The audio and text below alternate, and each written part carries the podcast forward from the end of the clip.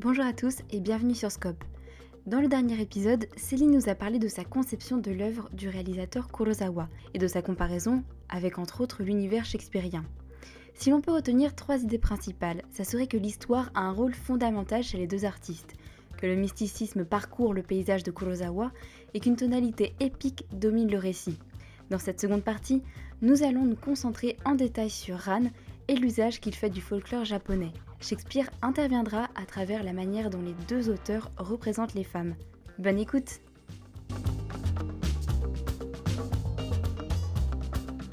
En lisant tes travaux et euh, en lien avec donc cet imaginaire des spectres, des fantômes que tu souhaites aborder esthétiquement et symboliquement dans ta recherche, tu mets en avant un cadre assez particulier, à savoir le temporel. Quand on avait un petit peu discuté de cet euh, aspect de la temporalité en lien avec l'idée du fantôme féminin, j'étais pas très convaincue au départ, c'est-à-dire que je me suis dit oula, euh, comment tu peux nous expliquer le lien donc avec le féminin et la distinction entre l'univers shakespearien, la mentalité japonaise et donc euh, ce cadre temporel que tu souhaites mettre en place? Le, le temps shakespearien est assez incroyable. Il y a des moments où il est très condensé, il y a des moments où c'est à peine s'il si existe, et pareil, il y a des moments où il est très bref. Euh, dans les œuvres que, que j'ai étudiées, euh, principalement donc euh, Le Roi Lear et, et Macbeth, ce temps a tendance à ne pas exister au passé. Et en fait, c'est ce que fait Kurosawa dans son œuvre, c'est qu'il euh, il ramène ce passé, et c'est euh, justement, euh, ça concorde assez bien avec une certaine mentalité japonaise, qui une mentalité, une, une idéologie de, de, la causalité, où toute, toute, chose a sa, cause et ses conséquences. en ce qui concerne les personnages fantastiques, j'ai parlé de Dame Kaede comme un personnage fantomatique, mais les personnages, les femmes de Shakespeare sont aussi fantastiques. C'est le, point de départ de mon, dans mon mémoire, c'est justement ça, c'est de, mettre en évidence cette, cette extraordinaire altérité euh, de la femme, euh, ces femmes qui ne, correspondent pas finalement au code auquel elles devraient, euh, auquel elles devraient se conformer, qui paraissent dès lors non femmes, et en un sens aussi non humaines.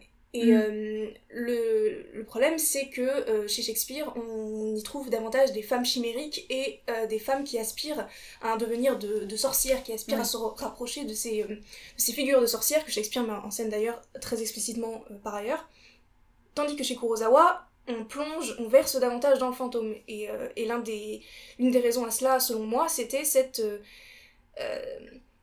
cette capacité, cette faculté de, de la sorcière et euh, de la femme qui aspire à être sorcière, je parle de Lady Macbeth dans ce cas, mhm. à se, toujours euh, constamment se projeter vers le futur, à tenter d'émettre des prophéties, euh, à être assertive pour, afin de conquérir au mieux et, et du coup être toujours, toujours regarder toujours, toujours vers l'avant, parler au futur, parler à l'impératif. Tandis que Dame Kaede, elle, elle contrairement à, ces femmes shakespeariennes, elle, elle parle de son passé, elle parle de, du mal que Hidetola Ichimonji a fait à sa famille, euh, elle se montre comme une victime, euh, comme euh, elle, elle revient dans une scène sur le fait que le, le, patriarche du coup qui a été banni a, a, massacré toute sa famille pour prendre possession de leur terre, de leur, de leur château. De leurs yeux. et, et du coup, elle, euh, par là, elle se, elle se, elle s'inscrit dans euh, cette figure de revenante, cette femme qui revient mm. du, on sent la vengeance de la mort, de la guerre, exactement. Et du coup, ça, ça nous entraîne vers cette idée de la vengeance. Mm. Et, euh, et si, si Lady Macbeth a en tête une vengeance, c'est une vengeance en filigrane, une vengeance, de, une vengeance toute féminine en fait, peut-être féministe. Tandis que Kaede, on est vraiment dans, dans, dans cette vengeance qui est, qui, qui est affirmée. Et il faut reprendre possession de ce qui a été enlevé. Il faut il faut euh, réincarner euh, toute sa lignée perdue et sa famille dans ce château, ce qu'elle fait à la fin. Euh, spoiler, elle est tuée. Elle est décapitée dans une scène très violente et son sang est projeté sur, sur les murs de son palais. Et pour moi, c'est la, la, conquête finale en fait. C'est sa victoire finale, c'est de, mettre l'organicité de son, de son corps et de toute sa lignée sur ses murs. C'est en venger la famille et le mal qui lui a été fait.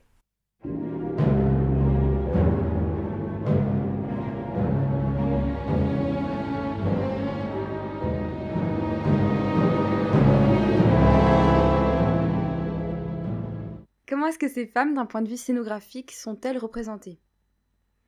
Du coup représentée, euh, représentée en tant que euh, sorcière devenue fantôme, représentée en tant que femme en lutte, représentée en tant que femme subversive. elles sont représentées de mille manières. Euh, dans leur, par leur apparence, dans leur apparence, par leur position, dans les différents cadres, leur manière de se déplacer. Et alors, en fait, tu avais, quand on avait parlé ensemble, tu avais un petit peu retrouvé cette image animale tu oui. parlais de cette... Euh, oui, l'image animale qui est présente euh, d'un point de vue euh, strictement... d'un point de vue cinématographique, qui est présente de mille manières. c'est justement dans cette, cette manière qu'a Kurosawa de représenter l'altérité dont Shakespeare parle déjà quand il, quand il parle de ses femmes, quand il représente ses femmes. il les représente, il les, ces dans la bouche de ses personnages, il, il décrit ses, ces, ces femmes comme des femmes viriles, trop viriles bien entendu, comme des femmes, euh, comme des femmes menaçantes. Et euh, l'une des. C'est. Euh, c'est un motif du, style shakespearien qui est abondant dans, son, dans sa littérature, c'est celle de la métaphore animale, de la, la notion animale. Et, évidemment, elle est utilisée pour décrire les femmes, notamment Regan et Goneril dans Ran, de manière extrêmement abondante. Ça crée des espèces de chimères, elles sont comparées à des fauves, à des tigresses, à des louves, à des rapaces. Et euh, Kurosawa, en un sens, donne l'impression non seulement qu'il a, qu'il a remarqué cette métaphore, mais qu'il l'a euh, adaptée euh, culturellement, esthétiquement, euh, qu'il a entendu ces métaphores et qu'il les a immédiatement reliées à des, des, des instances, des entités animales qui existent au Japon, mhm. notamment le, le, renard et le serpent, qui sont les deux principaux animaux incarnés en, en Kaede, à moins que ce soit l'inverse. Et, euh, et, donc euh, Dame Kaede est représentée, euh, sa, dimension en fait fantomatique est représentée par le biais de ces métaphores animales, puisque ces animaux sont aussi des manières de représenter les fameux yokai. certains yokai, certains esprits ont, des formes animales, certains ont la capacité de, se, de passer de forme d'une forme animale à une forme humaine, une forme humaine qui est souvent d'ailleurs la forme d'une belle jeune femme. Donc ces femmes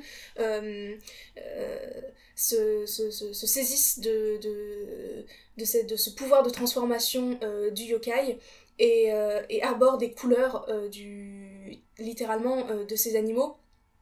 Et donc les Dame Kaede est une femme animale, cette fois-ci elle est toujours une femme animale dans la bouche des autres personnages, puisque Kurogane notamment, l'homme de main de Jiro,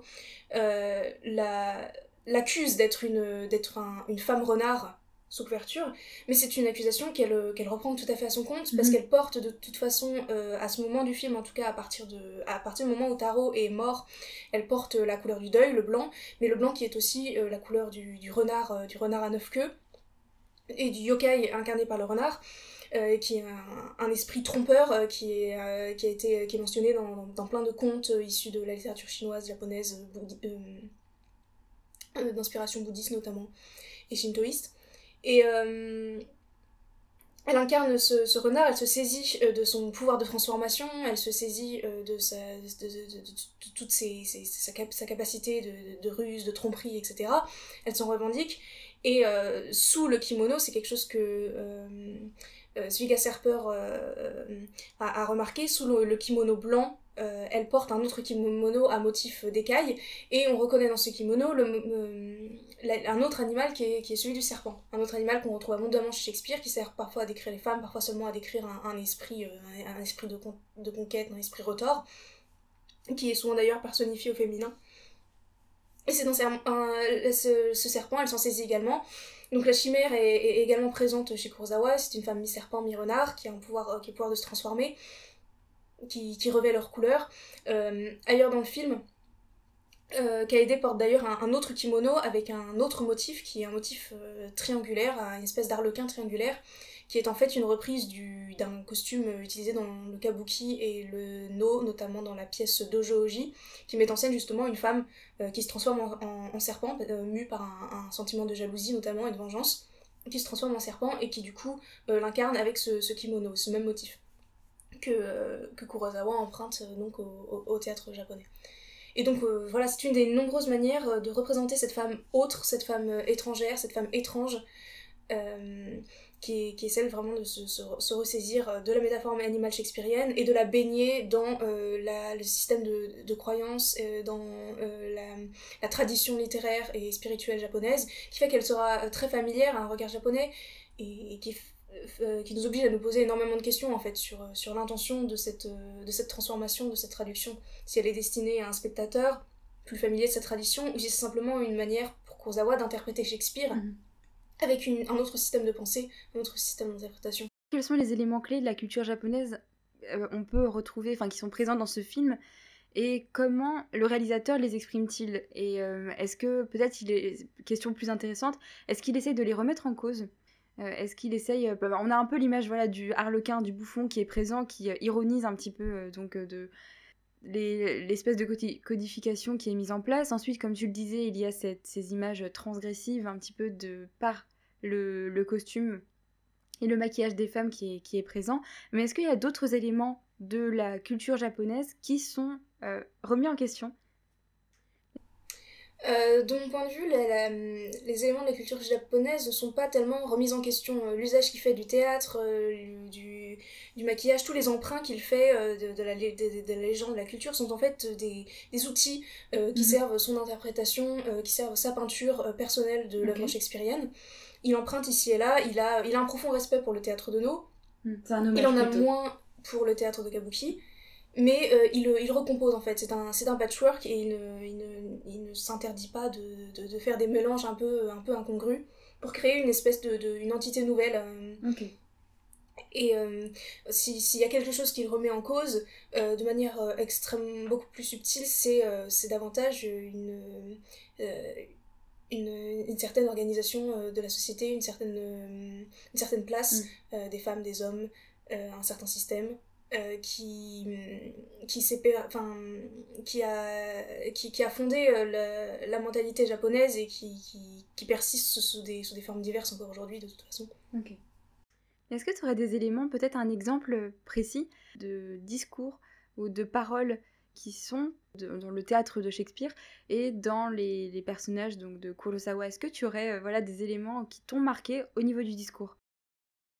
Au niveau des discours, euh, les, discours euh, féminins sont, incroyables dans Shakespeare parce que cette femme, euh, depuis les femmes dans, la tradition littéraire, théâtrale et, sociale, elles ont été souvent condamnées au silence en fait. on lit ça dans les pièces, j'ai lu ça dans les pièces de Sophocle, beaucoup de répliques masculines qui imposent le silence à la femme et qui lui demandent de se taire. On a ça même, dans, même chez Shakespeare lui-même, dans La Tempête, euh, le personnage de Miranda, à un moment, euh, son, son, père, la figure du patriarche, lui demande de, se taire et d'écouter. Mais dans le cas de, de Macbeth et, de, et, de, euh, et du roi Lear, la parole des femmes est non seulement abondante, c'est le cas évidemment dans, dans Macbeth, ça n'aurait échappé à personne, elle est abondante, elle est assertive, c'est une parole qui a un énorme pouvoir d'action parce qu'elle fait agir, elle est, c'est une parole à l'impératif souvent, surtout dans le cas de Regan et Goneril. Dans le cas de Lady Macbeth, on a ces, longs discours euh, qui, la transportent vers les, sphères euh, fantastiques parce qu'on on, sent des tentatives dans ces discours de se rapprocher du discours, des, sorcières, des vraies sorcières, les Weird Sisters de, Shakespeare, qui, ont elles un, discours, un discours sans cesse à double sens, un discours prophétique qui, qui, écrit les événements avant qu'ils soient écrits, etc., qui, qui, qui, oblige à une des interprétations qui souvent sont fallacieuses, etc. Macbeth reprend ça, elle reprend euh, une, un des discours au futur, une parole au futur, une parole aussi à l'impératif. Quelque chose de très assertif et de très, de, de, de très orienté vers, euh, vers ce mhm. futur et qui, tente de, à son tour de renouveler euh, cette, ce système de prophétie. Euh, chez, chez Kurosawa, étrangement, euh, la parole est un peu moins abondante, elle est, elle est beaucoup plus... Euh, elle est plus modeste et, euh, et en un sens, le, l'économie de mots de, de, de, personnages comme Dame Kaede, elle sert finalement le même... elle, a, elle a beaucoup les mêmes effets. Hmm. Il y a un impact que les paroles. Oui, exactement. Et, et souvent, elle elle, va utiliser l'impératif, elle va aussi, euh, sans utiliser l'impératif, juste euh, en quelques phrases brèves, euh, dire quelque chose pour en dire une autre, exprimer un, ordre implicite derrière des constats, ce qui ressemble à des constats. pour faire agir les hommes autour d'elle. Hmm, c'est assez impressionnant. Moi, je me souviens d'une scène où elle dit quelques mots et euh, elle, arrive à, se faire asseoir le Seigneur en face mm. d'elle quand même. Donc c'est euh, c'est quelque chose qui n'est pas anodin quand même. C'est une parole qui a un effet euh, littéralement. Ouais, c'est ça. performatif. Performatif. C'est censé être logique là. Est-ce que tu souhaites nous parler un petit peu de, des aspects musicaux, par exemple, qui peuvent aussi avoir des reprises en lien avec le théâtre de No et le kabuki? Peut-être qu'il y a des, des, éléments, parce que voilà, il y a c'est quand même une, toute une atmosphère qui est présente, mais en général aussi, dans toute l'œuvre de, euh, de Kurosawa, quand même, on a des, éléments euh, traditionnels, des instruments. Des, oui, musicalement, Kurosawa est aussi euh, assez syncrétique. Il, il, fait aussi des emprunts à la musique occidentale, à, des, grandes symphonies. On entend le, le dies irae, dans, il me semble, dans le dans Ran, euh, dont il y a une, familiarité pour le pour l'auditeur, le, spectateur euh, occidental, et effectivement il reprend aussi des instruments traditionnels, et euh, c'est des instruments traditionnels qui qui, qui, qui, empruntent également leur, leur tradition au, au théâtre.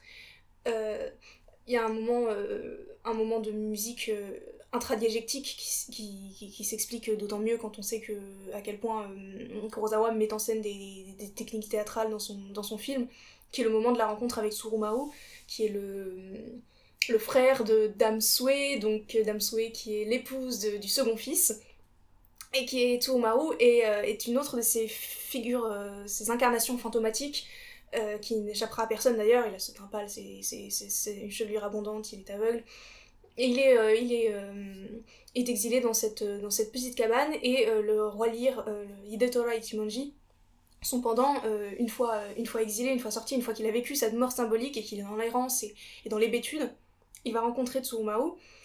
Et dans une, une rencontre dans une, une pénombre qui, qui où, perce seulement quelques, quelques feux follets. Et euh, Tsumaru joue de la flûte, et euh, la flûte a été utilisée dans le théâtre de No pour annoncer notamment l'arrivée du personnage du Shite, qui est le personnage actant qui, entre l'acte 1 et l'acte 2 d'une pièce de No, euh, traditionnellement, en particulier dans les pièces de No qui parlent de, de, de dieux, de démons et d'êtres et surnaturels, euh, ce personnage subit une transformation. Okay souvent c'est une transformation en, fantomatique, souvent une transformation sous la forme d'une révélation en fait de sa nature démoniaque, fantomatique, euh, surnaturelle. Et donc Tsurumaru, cette flûte, euh, tente à être la signature du, surnaturel, d'une apparition. Elle est à la fois annonciative et en même temps elle est signature.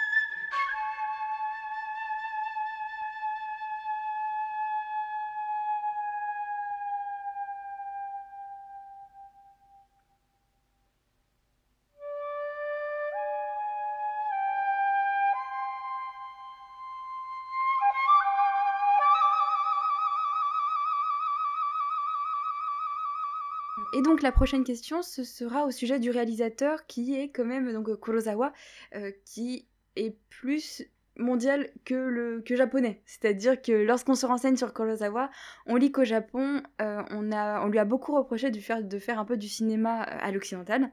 Et cela peut, assez, enfin, peut un petit peu surprendre quand on voit que la majorité de ses films se déroulent au Japon, qu'il y a pas mal de codifications qui, qui, voilà, qui sont repris, qui sont des codifications qui sont respectées et tout au long de l'histoire du pays. Euh, que penses-tu de ce jugement des critiques japonais à l'encontre de Kurosawa? Est-ce que c'est vrai? Est-ce que tu peux nous parler un petit peu de cette euh, possible euh, occidentalisation? Je pense qu'il fait du, cinéma... Ouais, il, fait du cinéma occidental, ou alors juste il fait, du cinéma, et le cinéma est irrigué de, multiples traditions, de, tous ceux qui l'ont remis en question au, au, fil des siècles. Au fil du siècle. Et... Et je pense, bah, il, fait, il fait évidemment, enfin c'est une évidence, mais il fait, il fait du cinéma à lui, qui est, qui est né de cette, de cette culture multiple, qui est né aussi de ces nombreux, euh, de ces nombreux débats, en fait, qui ne sont pas nouveaux, et, de cette, ce, déchirement du Japon entre euh, l'Occident qui l'a énormément influencé à travers euh, leurs leur, leur petites visites régulières, leurs conquêtes etc. Et son, son, ses, volontés régulièrement de se recloisonner et, de réaffirmer une culture propre. Oui, c'est en lien avec l'histoire, le contexte historique, c'est sûr. Exactement. je pense que Kurosawa a à la fois un attachement à, sa, à sa culture, à sa tradition. Il est issu d'une lignée de samouraï lui-même. Et donc il a, il a une, connaissance, une connaissance énorme de cette de, de, sa propre culture et, euh, et, les figures qu'il met en scène, qu'il reprend, euh, sont des figures qui le fascinent. Euh, mais effectivement, il, il, il, change les codes, il change les rythmes, il reprend du chamba, mais il, il se, dans un rythme beaucoup plus, beaucoup plus lent, beaucoup plus épuré, beaucoup plus... Et en même temps, il fait aussi un, un cinéma qui est très spectaculaire et qui n'est pas sans évoquer des, des, des, grands films, des grands films d'action. Donc il a, il a un cinéma complexe, mais heureusement pour lui, un cinéma euh, qui s'exporte et qui est très, euh, qui est très attractif.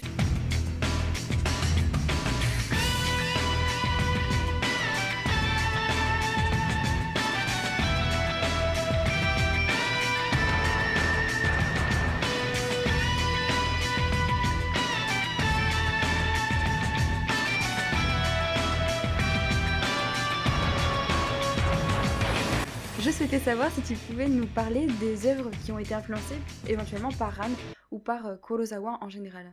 Il y a plein d'œuvres qui ont été influencées par Kurosawa. On a un, mouvement très très étrange de, justement de ce double mouvement qui est caractéristique d'une espèce de mondialisation du cinéma qui est sans doute une mondialisation en grande partie bénéfique qui fait euh, que euh, effectivement Kurosawa a été influencé par le cinéma occidental et en retour le cinéma occidental s'est saisi euh, de son cinéma et de, et de ses, ses grandes figures. Donc, euh, Sept Samouraïs a été remis, euh, réadapté sous la forme des Sept Mercenaires en western. Il a été une inspiration, enfin, ces films de Kurosawa ont été une inspiration pour Star Wars, tu l'as dit en, en introduction. la figure du, du, du, samouraï a été reprise dans, Kill Bill. enfin, c'est, elle, est, elle est assez fascinante, elle fascine.